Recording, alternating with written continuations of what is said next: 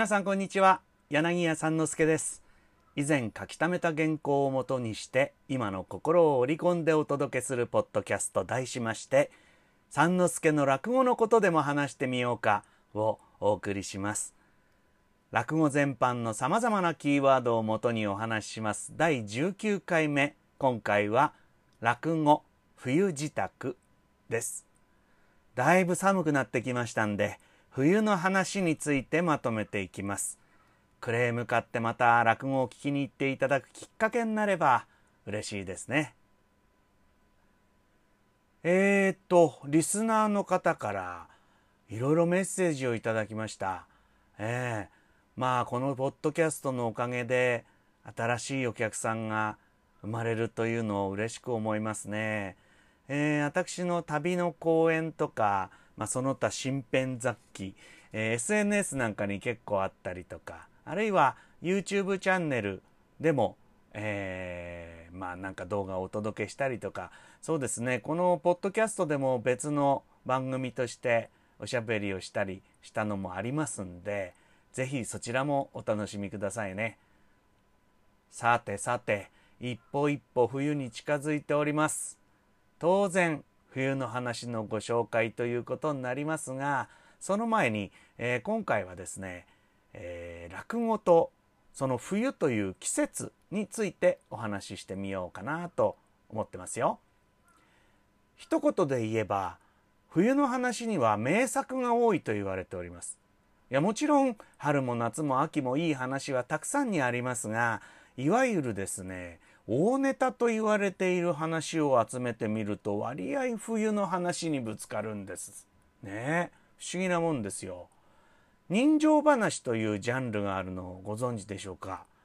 滑稽話とか、まあ、いわゆる落とし話そういうものとは一線を画しました、えー、人間の心の機微とか情愛とかドラマ性に重点を置いた話のことでございます。これが人情話。たくさんの登場人物をきちんと演じ分けなくちゃいけませんしその関係性とか過去未来気持ちの揺らぎなども描かなくちゃなりませんからまあ演じる我々もねこれ覚悟がいるんですね。昔の話家はこの人情話をきっちりとできなくちゃ真打ちじゃないよなんて言われていたくらいですから我々話家にとっては一つの目標とでも言えるんじゃないでしょうかね。またこの人情話ではない滑稽話に含まれるような話でも冬を舞台にしたものはそうですね尺も長くて難しい話が多いと思います。言葉を変えれば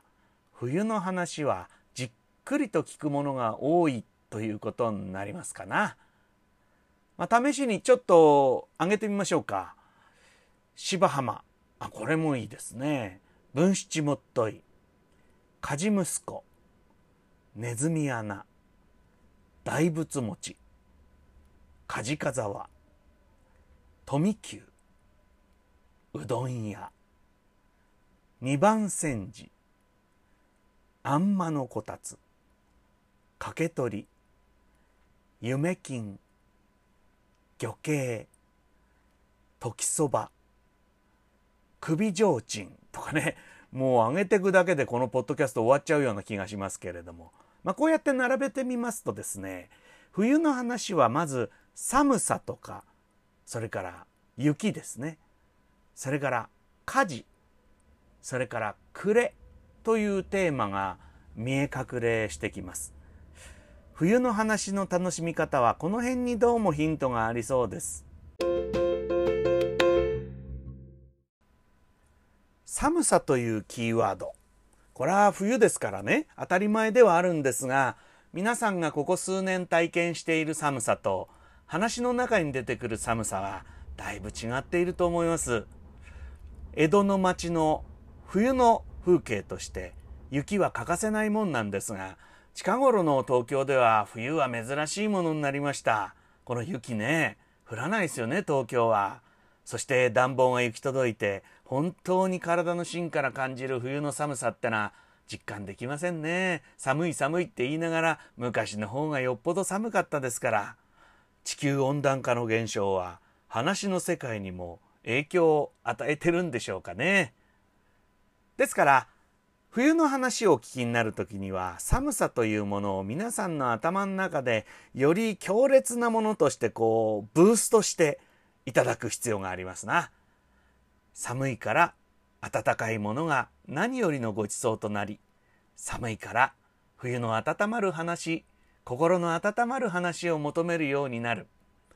人間というよりも動物としての自然の成り行きが冬の話にはたくさん詰まってるんです。江戸の冬は火事の季節でもあります。火を使うことが多くなって空気は乾燥しているという条件はまあ今も昔も変わりはありませんが昔の火事はいっぺん出るとねもうすべてのものを焼き尽くしてしまうという怖さがあります。もらい火を逃れた安堵とか、まあ、逆にすべてを失ってしまった儚さ不謹慎かもしれませんが火事にはもうそれだけでドラマがあるんです。あと暮れという要素も話にとってはまあ貴重なスパイスとなります。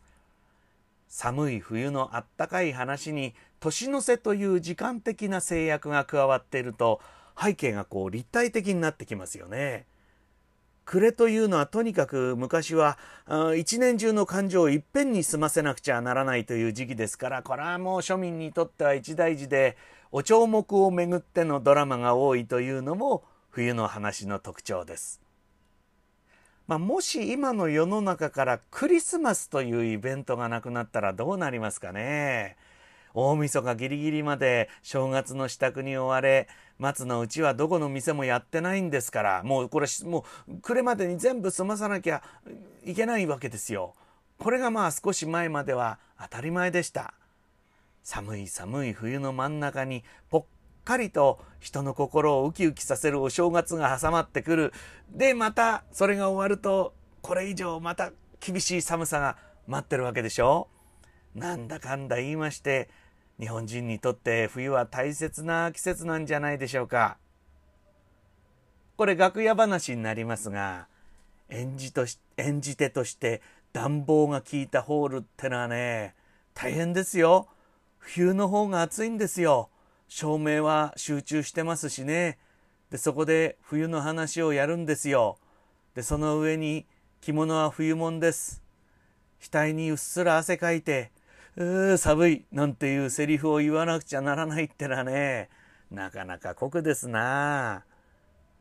名人と言われた昔の三遊亭遠京師匠。真夏の寄せでどういうわけだか真冬が舞台の梶風をやりました。